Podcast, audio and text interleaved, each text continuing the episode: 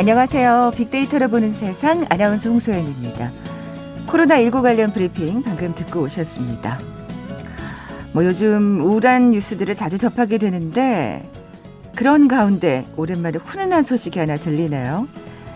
서울시청 앞에 사랑의 온도탑 수은주가 100도를 넘어섰다고 합니다. 어, 코로나19로 나눔의 손길이 줄어든다는 소식들이 많았잖아요. 이런 상황에서 심지어 열흘이나 빨리 목표에 도달한 건데요. 모두가 힘든 이때 저금통을 기부한 어린이도 있었고요. 틈틈이 모은 돈을 기부한 익명의 수급자도 있었다고 합니다. 많은 게 움츠러드는 코로나19 시대입니다만 이웃의 아픔을 함께하는 나눔 정신만큼은 사라지지 않은 것 같아서 참 마음이 따뜻해지네요. 혹시 마음은 있었는데 바빠서 깜빡했다 하는 분들 계신가요? 요즘은 기부를 할 때도 IT 기술을 활용한 비대면 기부 가능한 거 아시죠? 아직 늦지 않았습니다. 지금 바로 스마트폰 버튼을 눌러보시죠. 자, 오늘 빅데이터로 보는 세상도 IT 소식 어, 전해드리는 목요일이죠. 지난주에 이어서 세계 최대 전자정보통신 기술 박람회 CES 2021 관련 소식 잠시 후 글로벌 트렌드 따라잡기 시간에 자세히 살펴봅니다. KBS 제일 라디오 빅데이터로 보는 세상 먼저 빅퀴즈 풀고 갈까요? 이번 CES에서도 곳곳에서 이 현상을 찾아볼 수 있죠.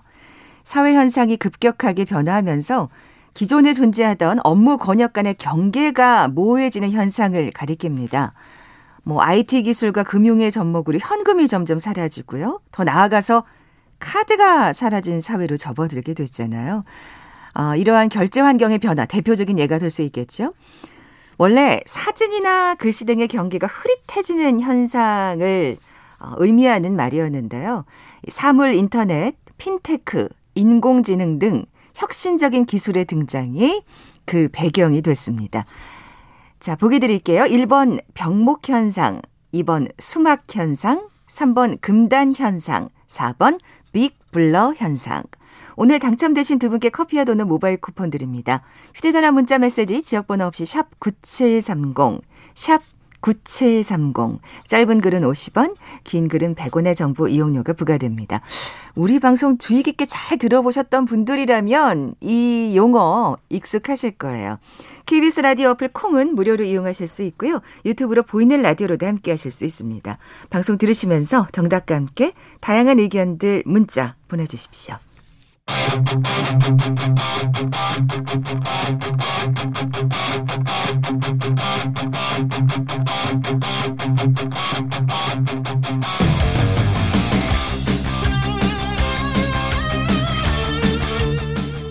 궁금했던 ICT 분야의 다양한 소식들 재미있고 알기 쉽게 풀어드리는 시간이죠. 글로벌 트렌드 따라잡기. 한국인사이트 연구소 김덕진 부소장 나와 계세요. 안녕하세요. 네, 안녕하세요. 김덕진입니다. 행사는 종료됐습니다만 네. 계속해서 얘기해 주신 대로 음. 어, 언제까지 그러면 계속 인터넷으로 들어가 볼 수 있는 거예요? 일단은 어 거기서 이제 공식적으로 얘기한 거는 끝나고 한 달이니까요. 아마 2월 초 정도까지는 아. 가입하신 분들은 볼 수 있을 것 같고요. 그리고 어 말씀드렸던 것처럼 뭐 언론사나 외신 혹은 유튜브 웹사이트 등에서는 뭐 그 이후에도 이제 과거 했던 것들 기록이 남아 있을 거니까 네. 아마 올해 내내 좀 어느 정도 좀 지켜보실 수 있지 않을까 싶기도 합니다. 그래서 지난주에 이어서 네. 오늘 이번 주도 CES 2021 얘기 좀 계속 해보려고요. 네, 또 얘기 또 해야 되는 이유가 있어요. 왜냐하면은 네. 올해 솔직히 이제 CES 2021 관련돼서 삼성 LG 말고는 뉴스에서 많이 못 보셨을 거예요. 그 이유가 있습니다. 뭐냐? 이게 하나하나 다 사이트를 들어가서 봐야 되다 보니까 음. 예전에는 실제 현장에 가면 예를 들면 뭐 취재하시는 분들이나 촬영하시는 분들도 몰랐던 기업들도 막 보이니까 들어가서 찍어오고 막 그쵸. 신기하니까 막 보고 막 이러셨단 말이에요. 눈앞에 보이니까. 그렇죠. 근데 지금은 내가 하나하나 들어가야 되다 보니까 이른바 발품이 아니라 손품을 팔아야 되는 거예요. 음. 그러니까 손품을 파는 시간이 상당히 오래 걸리고 또 그게 신기한 건지 안 신기한 건지 모르니까 당연히 예전보다 자료가 좀 오히려 자료를 볼 수 있는 권한은 늘었지만 네. 우리한테 선별돼서 보기는 좀 더 어려워지는 뭐 이런 상황이라고 볼 수 있을 것 같습니다. 그래서 이제 제가 여러분을 대신해서 손품을 1년 동안 열심히 팔면서 네, 좀 열심히 그러니까요. 여러 가지 좀 전달 드리려고 하고 있고요. 사실 어떻게 생각하면 여기서도 음. 빈익빈 부익부 현상이 나타나겠어요. 그러니까 네. LG나 삼성처럼 정말 알려지고 뭔가 우리가 그 신뢰를 갖고 있는 기업들 외에 작은 스타트업들은 조금 힘들 수도 있겠네요. 그렇죠. 뭐좀 어. 안타까운 얘기긴 한데 어, 말씀 주신 대로 워낙 많은 수천 개의 기업을 우리가 하나씩 들어가서 보지 않고 지나가면서 뭔가 어 뿅 하면서 신기하게 못 보다 보니까 또 이게 또 외부로 하다 보니까 그 기본적으로 안타까운 거를 현상적으로 보게 됩니다. 이게 무슨 말이냐면 예전에는 어, 부스에 사람이 많이 안 갔 더라도 네. 그냥 우리가 지나가면서 사람이 있거나 몇 명 왔는지 솔직히 정신없을 때 잘 모르잖아요. 그러니까 뭐 음. 뭐 3일 행사하고 나서 아, 우리 카탈로그가 얼마큼 나갔네? 아니면 사람들이 이만큼 있으니까 잘했다 이런 느낌인데 네네. 네. 이 디지털은 기록이 다 그대로 남는단 말이에요. 아, 방문자 수. 네, 그렇죠. 어. 근데 그랬는데 이제 저희가 이제 SNS에서 보고 안타까웠던 게 한 그래도 우리나라에서 어느 정도 투자 정, 투자도 어느 수준 받았고 해외에서 기술력으로 조금씩 인정받는 회사였는데 그 대표가 이제 억, 억울한 마음을 담아서 아 우리가 CES에 정말 열심히 나갔는데 방문자가 세명밖에안 되더라. 이런 얘기를 했었죠. 너무 속상하게서 준비 많이 하셨을 텐데. 그러니까요. 그래서 제가 그 사이트를 들어가 봤는데 사이트가 너무 잘 돼 있고 정보가 좋아요. 그랬는데 말씀드린 것처럼 그 회사의 이름을 모르고 그 회사의 로고를 모르는 상황에서는 그거를 그 수백 개 수천 개 중에 결국 손품을 팔아야 되다 보니까 아무래도 예전보다 이렇게 지나가면서 보는 느낌이 아니라서 좋은 정보들이 많이 좀 숨어 아. 있고 아. 알려지지 않았다는 게 좀 아쉽긴 하, 네. 더라고요 네. 그러니까 또 김덕진 부소장님이 열심히 네. 또 네. 저희에게 알려주셔야죠. 1년 내내 네, 보물찾기 하듯이 재미있게 좀 찾아보면 충분히 좋은 기술도 많이 있을 것 같고요. 네. 아, 특히 이제 CS가 또 그런 것도 있지만 코로나 때문에 좀 맥락도 많이 바뀐 것도 있어요. 예를 음. 들면은 작년하고 올해를 좀 비교해 봤을 때 작년에는 어 이제 트렌드 키워드들 중에 하나가 디지털 치료제, 그러니까 디지털 테라피스트였거든요. 근데 이건 뭐냐면은 그냥 스마트폰이나 이런 걸 통해서 간접적으로 도와주는 거였는데 이게 이제 디지털 헬스케어, 그러니까는 우리가 아는 모든 건강에 디지털이 붙는다. 왜냐하면 코로나 때문에 밖에 잘 못 나가니까 네네. 네. 이런 게 하나 있었고요. 두 번째도 교통수단 역시도 단순히 그냥 자율주행의 어떤 차 수준이 아니라 드론이나 여러 가지 모빌리티 잔체가 커지는 그리고 또 어, 어떤 또 한 가지 좀 특징적이었던 게 작년에 상당히 인식 이제 관심을 많이 받았던 기술 중에 하나가 안면 인식 기술이었어요. 네. 근데 올해는 우리가 마스크를 쓰잖아요. 그렇죠. 그러니까 안면 인식 기술과 관련된 내용은 많이 줄었고 아. 그 대신에 이제 디지털로 전체적으로 전환되는 뭐 이런 이제 확실히 기술의 차이에 따라서 흐름들이 있었고 그래서 또 한 가지 좀 흥미로웠던 건 AR, VR 시장에서도 이제 우리가 예전에는 그냥 가상 안경을 끼고 그 안에서 뭔가를 하는 수준이었잖아요. 근데 이제 어쨌든 모든 게 온라인이 먼저고 오프라인이 나중이 되는 것처럼 변하다 보니까 네. 그 이상의 경험을 줘야 되잖아요. 그래서 이런 것들이 좀 나오더라고요. 옷을 입고 있으면 우리가 영화에서 보듯이 뭔가 이렇게 내가 공격을 맞으면 그 공격을 맞은 데만 이렇게 진동이 오는 거예요. 타격이. 오. 어. 네. 그러니까 예를 들면 게임을 하든 아니면 어떤 어 우리가 온라인에서 교육을 받든 우리가 어떤 수트 같은 걸 입고 있으면 네, 예를 네. 들어서 심장 부분이 뭐 여기가 심장입니다라고 얘기를 하면서 누르면 요 부분만 진동이 오는 거죠. 네, 혹은 이렇게 액션 게임을 하는데 어, 이렇게 온라인으로 이렇게 칼을 이렇게 탁 누가 이렇게 이렇게 찔렀다. 그럼 거기만 이제 진동이 오거나 아니면 총을 맞았다. 그럼 총 부분만 이렇게 진동이 오는 이런 식의 수트까지도 이제 나오더라고요. 가상 현실이 점점 더 세심해지고 있네요. 그렇죠. 이제 어. 그런 가상 현실이 좀, 어, 좀 세심해진다는 것도 한 가지 흥미로운 부분이었고 또 이제 이 부분도 재밌었는데 기술들이 융합이 되고 있다는 거예요. 그러니까 예를 들면 예전에는 자동차에 쓰이는 기술은 자동차, TV에 쓰이는 티, 뭐 기술은 TV, 카메라에 있는 건 카메라였는데 이런 게 이제 융합이 되면서 재밌는 현상들이 나왔습니다. 뭐 제일 대표적이었던 게 뭐냐면 요즘에 우리가 이제 CCTV에 대해서 여러 가지로 우리가 CCTV를 쓰고 있잖아요. 근데 이제 이게 장점이자 단점이 사생활 침해가 있다는 거죠. 근데 이제 어르신들 같은 경우 요즘에 이런 헬스케어 제품이 많단 말이에요.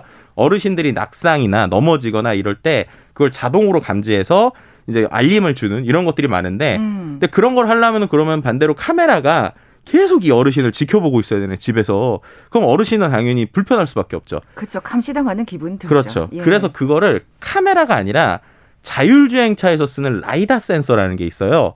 그 센서로 대처하는 게 있습니다. 아, 그 센서를 대처하면 뭐가 다르냐? 네. 그 센서는 그 앞에 있는 사물, 그러니까는 내 앞에 있는 장애물이 무엇인지만 감지하는 센서예요. 아, 네. 그, 그 차에서는 그런 게 필요하죠. 네, 그렇죠. 예. 그러니까 카메라는 그 사람의 모든 모든 모습이 담기잖아요. 네네. 네. 근데 이 센서는 마치 우리가 쉽게 설명을 레이저처럼 어떤 센서에서의 흐름이 나가고 내 앞에 있는 것에 어떤 형태 정도만 이렇게 체크를 아, 하는 겁니다. 그러니까 움직임만 감지하는 맞습니다. 정도. 네. 아. 그러니까는 그렇게 되면 이게 모양은 CCTV처럼 생겼는데 실제로 카메라가 들어 있는 게 아니라 라이다 센서만 들어 있는 거죠. 아. 그렇게 되면은 우리 어르신이 움직이는 모양이 약간 그렇죠. 마치 뭐. 뼈다귀처럼 아니면 뭐 이런 우리가 옛날에 있었던 이렇게 선만 그리는 네. 모습처럼 있고 그 사람이 넘어지거나 일어날 때만 감지하는 거예요. 움직임에 이상이 있을 때만 그렇죠.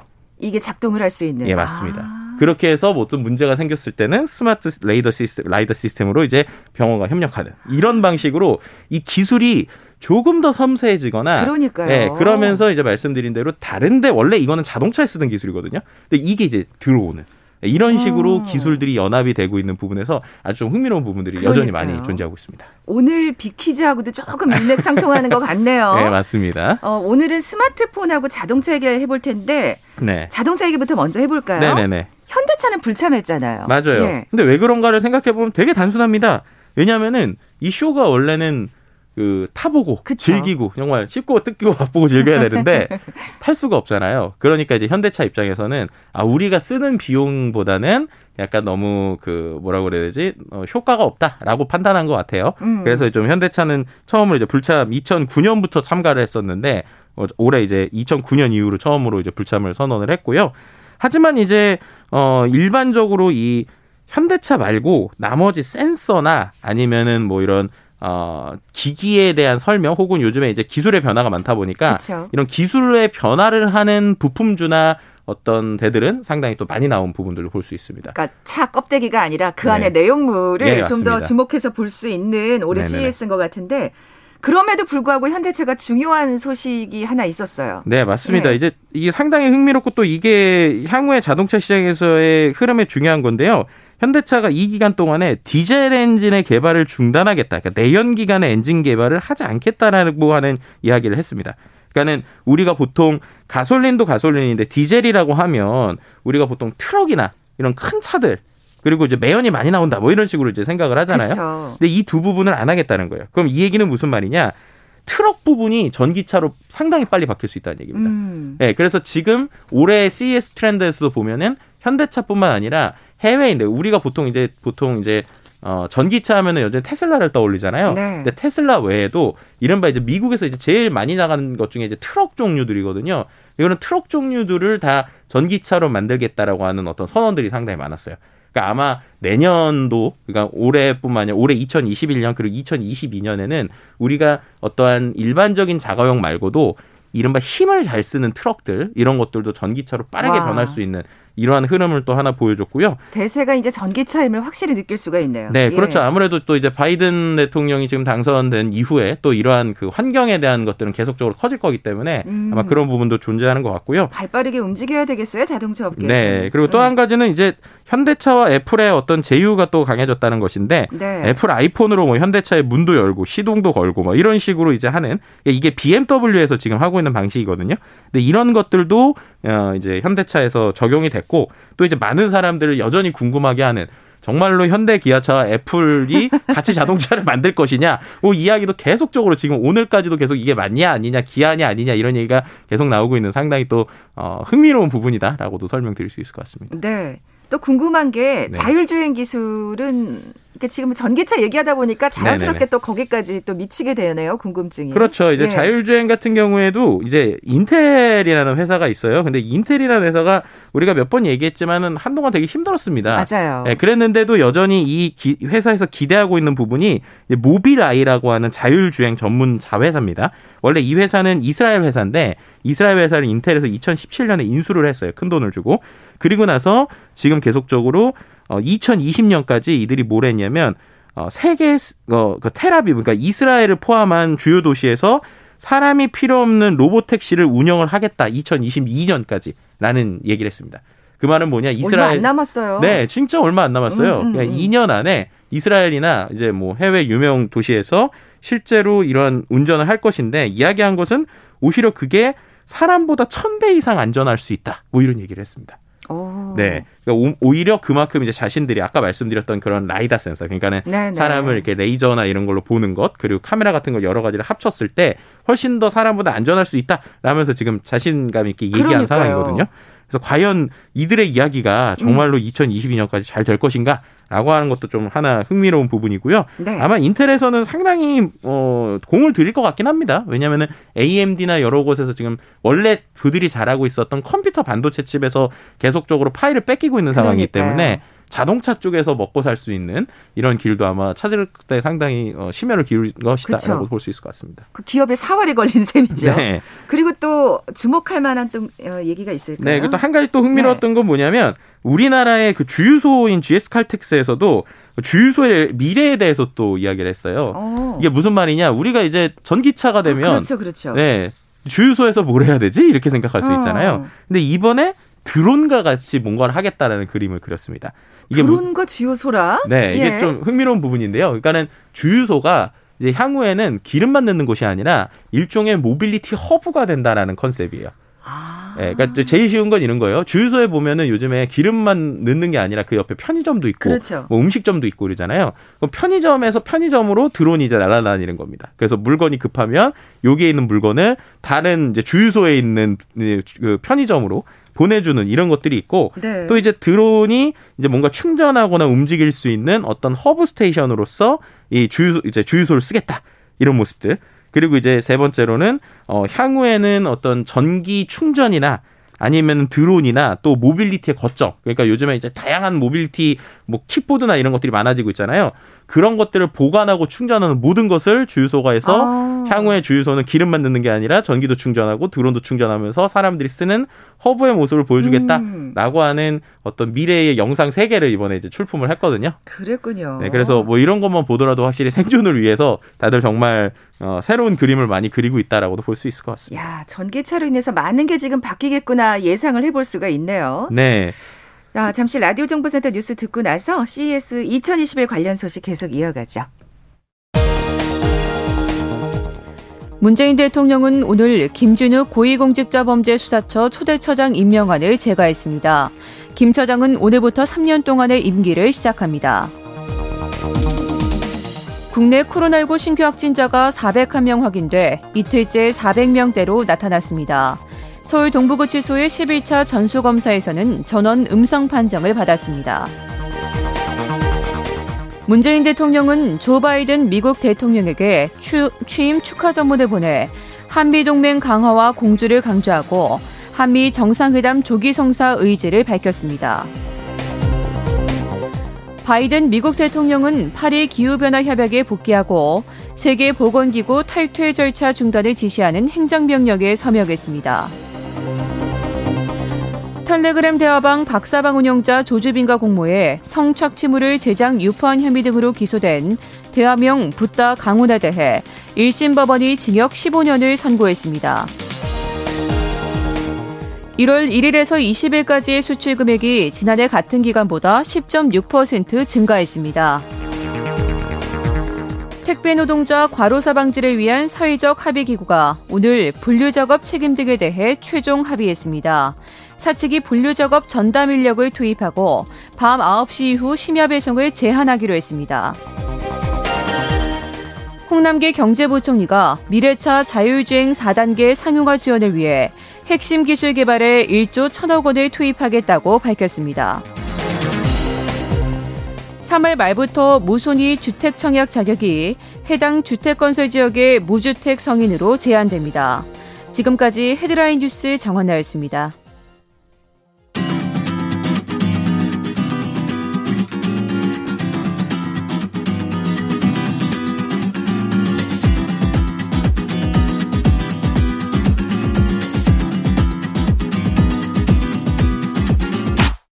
KBS 일라디오 빅데이터로 보는 세상. 네, KBS 제일라디오 빅데이터로 보는 세상 글로벌 트렌드 따라잡기 함께하고 계신 지금 시각 11시 30분 지나고 있습니다. 자, 김덕진 부소장님, 네. 빅퀴즈 다시 한번 내주세요. 네, 아마 이 코너에서 제가 소개를 해드렸던 것 같은데요. 음. 이번 CES 곳곳에서 이 현상을 찾아볼 수 있습니다. 뭐 사회 환경이 급격하게 변화하면서 기존에 존재하던 업무 권역과는 경계가 모호해지는 현상을 얘기하죠. 뭐 최근에는 어, 뭐 이런 금융에서도 많이 나왔지만 역시 제일 대표적이었던 게 아마존이었던 것 같아요. 예, 1994년에 온라인 서점이었는데 뭐 지금은 전자상거래, 음악, 스트리밍, 음. 배송, 금융까지 경계가 없는 기업이 됐고요. 뭐 우리나라에서 네이버나 아니면 쿠팡도 요즘에 이런 식으로 그렇죠. 변하려고 하고 있죠. 어, 사물 인터넷, 핀테크, 인공지능 혁신적인 기술이 등장하는 것이 원인이 됐고요. 원래는 흐릿해진다는 의미를 가진 영어 단어라고 보시면 될 것 같아요. 네. 그리고 힌트는 어, 우리 빅데이터로 보는 세상하고도 아주 연관이 많은 단어다. 뭐 이렇게 좀 표현을 드릴 수도 있을 아, 것 같습니다. 네, 예. 아주 큼직한 우리 빅데이터. 네, 그렇습니다. 자, 힌트는요. 예, 보기 드리겠습니다. 1번 병목 현상, 2번 수막 현상, 3번 금단 현상, 4번 빅블러 현상. 네, 정답 아시는 분들 저희 빅데이터로 보는 세상 앞으로 지금 바로 문자 보내 주십시오. 휴대전화 문자 메시지 지역 번호 없이 샵 9730입니다. 짧은 글은 50원, 긴 글은 100원의 정보 이용료가 부과됩니다. 자, CES 2021 이번에는 스마트폰 얘기를 좀 해볼게요. 네. 뭐 LG와 삼성의 대결이 치열했겠다. 음, 그렇죠. 예상하면서도 어젠가요 그제 또 네. 충격적인 또 소식이 들려왔어요. 그러니까요. 네. 이게 참 아이러니한데 일단은 CES에서는 그 갤럭시 S21, 그러니까 S21 신제품 발표를 삼성에서 좀 일찍 했죠. 그러니까 보통은 봄 정도에 하는데 다른 때보다 좀 발표를 일찍 했습니다. 그래서 CES 기간 동안에 신제품을 발표했고요. 근데 오히려 많은 사람들의 관심은 LG의 상소문 폰이라고 이른바 불렸던 롤러블 폰이었단 그러니까요, 말이에요. 그러니까요. 네, 실제 이제 어첫 그러니까 정확한 제품이 나오진 않았는데 영상으로 이번에 공개가 됐어요. 그러니까 기존에는 우리가 rollable 폰이라고 이제 컨셉적으로 기존에 나왔을 때 영상은 옆으로 우리가 이렇게, 이렇게 피는 이런 그래서 정말 상소문이 네, 그런 그림으로 생각했는데 실제로 이번에 이제 그 영상에서 나온 거 위아래로 이렇게 올라갔다 내려갔다는 어. rollable 폰이란 말이에요. 그런데 이렇게 되니까 저는 이제 개인적으로 궁금했던 게 저는 이제 실제로 2019년에 갔을 때 rollable TV를 봤었잖아요. 네. rollable TV가 이렇게 올라갔다 접혀 들어갈 때 어떻게 접혀 들어갈까 너무 궁금했는데 그땐 실물을 볼 수 있었잖아요. 뒤에가 우리나라 그, 그 부채 있죠. 그 이렇게 접는 종이가 우리가 네네. 이렇게 네. 종이 이렇게 접어서 부채처럼 쓰지 않습니까? 아코디온처럼 접잖아요. 네네네 그런 식으로 경첩 방식으로 이렇게 접혀서 아, 들어가요. 그렇군요. 네, 그러니까 정확하게는 돌돌돌돌 말아서 들어가는 게 아니라 그러네요. 경첩 방식으로 이렇게 이렇게 접혀 들어가는데 이제 올해는 이제 영상으로밖에 못 봤으니까 음. 너무 궁금했었단 말이에요. 그래서 아 언제 나올까 너무 기대된다라는 상황인데 갑자기 말씀하신 것처럼 어저께 갑자기 LG가 스마트폰 사업을 접을 수도 있다 이런 얘기가 나와가지고 아니 지금 새로운 이 새로운 폼팩터를 영상으로 공개하고 그러니까요. 아 이거 나오면 정말 기대가 되고 있는데 이거 아, 어떻게 되는 거냐? 사실 그 롤러블폰에 네. 대한 그 호평이 좀 이어졌다고 전 들었었는데. 아 그럼요 혁신상도 많이 받고요. 예. 네, 근데 그 부분에서 갑자기 이렇게 되니까 원래는 이제 그 이번에 그 스마트폰 사업을 접을 수도 있다라는 이야기가 나오기 전에는 이 제품이 어, 예를 들면 올 1분기 안에 공개 행사를 열고 제품을 선보일 수 있을 것이다. 뭐 이런 얘기들까지 나왔었단 말이에요. 음. 그한 3월까지 정도에 어떤 우리가 시제품을 볼 수 있을 것이라는 기대감이 있었는데 이 상황에서 지금 갑자기 어, 스마트폰 사업을 접을 수도 있다라는 이야기가 나오니까 이거 어떻게 되는 거냐 뭐 이런 지금 이야기가 나오고 있는 게 현실이긴 합니다. 네. 근데 이제 LG전자에서는 좀 그럴 수밖에 없었다라고 또 생각할 수 있는 게 23분기 연속 적자였다고 그래요. 아. 네. 그리고 이제 실제로 어, 영업 적자가 이제 지난해 말까지 누적 영업 적자가 5조 원에 달았다고 합니다. 그러니까 이제 LG 전자 전체적으로 봤을 때는 어, 이렇게 수익이 나지 않는 사업을 오히려 정리하고 미래 성장 동력을 키우겠다라는 의지로 네. 좀볼 수 있는 부분은 있는 것 같고요. 참 스마트폰이 나오면서부터는 LG가 네. 힘을 못 쓴 거는 사실이에요. 그러니까요. 뭐 네. 뭐 안타까운 일이긴 하지만 뭐 스마트폰의 성장 역사를 아시는 분들은 다 아실 거예요. 우리가 보통 이른바 과거에 스마트폰 나오기 직전에 뭐 초콜릿 폰 뭐 이래가지고 LG가 뭐 프라다 폰뭐 이렇게 해서 많은 마케팅으로 인기를 끌었었단 말이에요. 근데 그러다가 이제 아이폰으로 넘어가는 그 시기 때 삼성에서는 그 우리가 옴니아라고 하는 폰이 있었습니다. 근데 그게 욕을 엄청 많이 먹었었어요. 그때 망했죠. 네, 그러니까 이른바 뭐 이제 뭐 안 좋은 표현으로 해서 뭐 쓰레기라는 걸 표, 같이 붙여서 옴렉이 이런 식으로 SNS 표현도 나왔었는데 음. 중요한 건 그런 시행착오를 2, 3년 겪으면서 갤럭시라고 하는 명작이 나왔고 그래서 갤럭시 S2는 지금도 모든 사람들에게 이거는 왜 고장이 안 나냐 여전히 쓰고 있다 이런 사람들이 아, 나올 정도로 그 엄청난 정도로. 기계였거든요. 예. 근데 안타깝지만 LG는 그 시간 동안에 그러니까는 삼성이 그렇게 시행착오를 겪으면서 뭔가 아이폰을 따라가기 위해서 노력하는 시간 동안에 LG에서는 아 이게 스마트폰은 어, 차찬 속의 태풍일 것이다라고 이제 예측했던 몇몇 어떤 조언들 때문에 어, 개발이 늦어졌던 게 이제 그때부터 뭔가 첫 단추부터가 잘못 아. 깨어졌다라고 이제 이야기를 해볼 수밖에 없을 것 같습니다. 그때 2, 3년이 이렇게 또 성패를 좌우할 줄이야. 그러니까요. 근데 사실 참 그래 참 씁쓸한 게 네. 주가가 올라왔더라고요. 그러니까요. 이게 네. 실제 이제 사업 철수설이 나오기 시작하니까 주가가 한 13% 정도 올랐고. 현실이 냉정해요. 네. 네. 그러니까 오히려 불안감이 없어진다라고 좀 표현하는 것 같아요. 그러, 왜냐하면 그러니까요. 디스플레이를 잘한다라는 거는 이미 인정을 받고 있던 상황이었잖아요. 음, 음. 근데 이제 저는 그래서 롤러블 TV가 되게 중요했다라고 생각하는 게 과거에는 우리가 디스플레이의 혁명을 보여주기 위해선 스마트폰밖에 없었어요. 음. 그러니까 스마트폰에서 뭔가를 LG에서 많이 도전을 했었죠. 뭐 이렇게 휘는 이렇게 이렇게 뭐 swivel이라고 그래서 이렇게 뭔가 이렇게 스마트폰인데 액정이 두 개 있거나 아니면 네. 액정이 이렇게 돌아가거나 뭐 네, 이런 맞아요. 식의 형태. 그래서 계속 LG에서는 뭔가 뒤쳐져 있는 거를 극복하기 위해서 새로운 뭔가 form factor 혁신이나 변화들을 줬지만 음. 어쨌든 사람들이 사용자들 입장에서는 스마트폰에서는 오히려 내가 안정적으로 컨텐츠를 잘 볼 수 있는 이런 UI나 UX 아니면 어떤 안정감, 브랜딩 뭐 이런 것들에 대한 관심이 있었던 것이죠. 하드웨어보다 소프트웨어 그쵸. 쪽에. 그랬는데 네. 오히려 디스플레이 영역에서는 넓은 TV나 이런 것에서 기존의 상식을 깨는 form factor들이 나오기 시작을 했기 때문에 오히려 디스플레이의 실력을 이제는 스마트폰이 아니라 TV나 아니면은 자동차에도 요즘 이제 디스플레이가 쓰기 시작을 그렇죠. 하잖아요. 전기차는 더더군다나 더 그렇고요. 그렇죠. 이제 예. 그런 부분으로 확장시킬 수 있는 부분이니까 차라리 LG 입장에서는 차라리 그 디스플레이를 집중할 수 있을 것이다라고 봐서인지 아. 좀 어떻게 보면은 이렇게 주가에도 영향을 미쳤다라고도 해석해 볼 수 있을 것 같습니다. 그렇군요. 어, 애플 얘기를 또 안 해볼 수가 없네요. 음, 그렇죠. 애플 네. 같은 경우도 원래 뭐 계속 뭐 이런 rollable 폰 아니면 접히는 폰 뭐 이런 게 나온다 안 나온다 그리고 CES에서 뭐 중대한 발표할 거다 이런 얘기도 있었는데 결론적으로 중대한 발표는 어떤 기계적 기술적인 발표가 아니라 약간 사회 공헌적인 이야기였고요. 어. 그리고 이제 실제로 이런 폰이 나오는 것이냐 안 나오는 것이냐 여전히 얘기가 있는 상황이긴 한데 아마 애플은 나오더라도 그들의 개발자 행사가 있기 때문에 그때 좀 나올 것 같고요. 오히려 지금 계속 나오고 있는 이른바 떡밥은 과연 그래서 애플카 자동차가 어디까지 협력할 것이냐라는 관심이에요. 그러니까 그렇죠. 말씀드린 대로 껍데기는 현대 기아차가 있다라고 그러면 전, 전장 그러니까는 자동차 안에 들어가는 부품들은요 또 아주 재밌게 LG랑 협력할 게 많거든요. 어 그렇죠. 네, 아까 왜, 얘기한 대로 그 디스플레이도 그렇고요. 네 맞습니다. 예. 그리고 지난번에도 한번 이야기했지만 어 LG가 이제 세계 3위의 자동차 부품 협 부품 업체인 마그나와 같이 전기차 powertrain 분야 합작 법인을 설립하기로 했단 말이에요. 아. 그러니까 지금 이제 LG 입장에서는 모바일이나 스마트폰에서 뒤쳐졌던 거를 힘을 이제 다 그러네요. 네, 이런 전기차 특히나 이제 자동차 또 전기차 배터리도 잘하고 있잖아요. 그래서 자동차 배터리나 디스플레이나 이런 쪽으로 선택과 집중을 좀 할 것으로 보이고요. 그런 부분에 있어서 애플이 어쨌든 자동차 분야에서 우리나라 기업과 어디까지 협력할 것이냐라는 네. 거는 솔직히 이제 우리나라 회사들 입장에서 또 우리를 어 이게 주식하시는 분들은 상당한 관심이 지금 있다라고 볼 수 있을 것 같습니다. 야, 2021년 정말 흥미롭겠습니다. 네.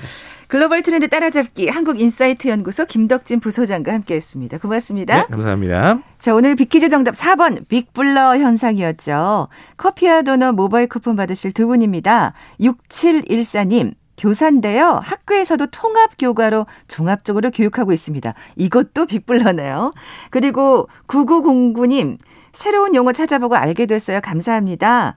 여든이 다 되신 아버지의 운전 실력이 예전만 못하셔서 걱정이에요. 자율주행차 개발이 빨라졌으면 좋겠네요. 하시면서 답 보내주셨네요. 두 분께 선물 보내드리면서 물러갑니다. 빅데이터를 보는 세상 내일 뵙죠. 고맙습니다.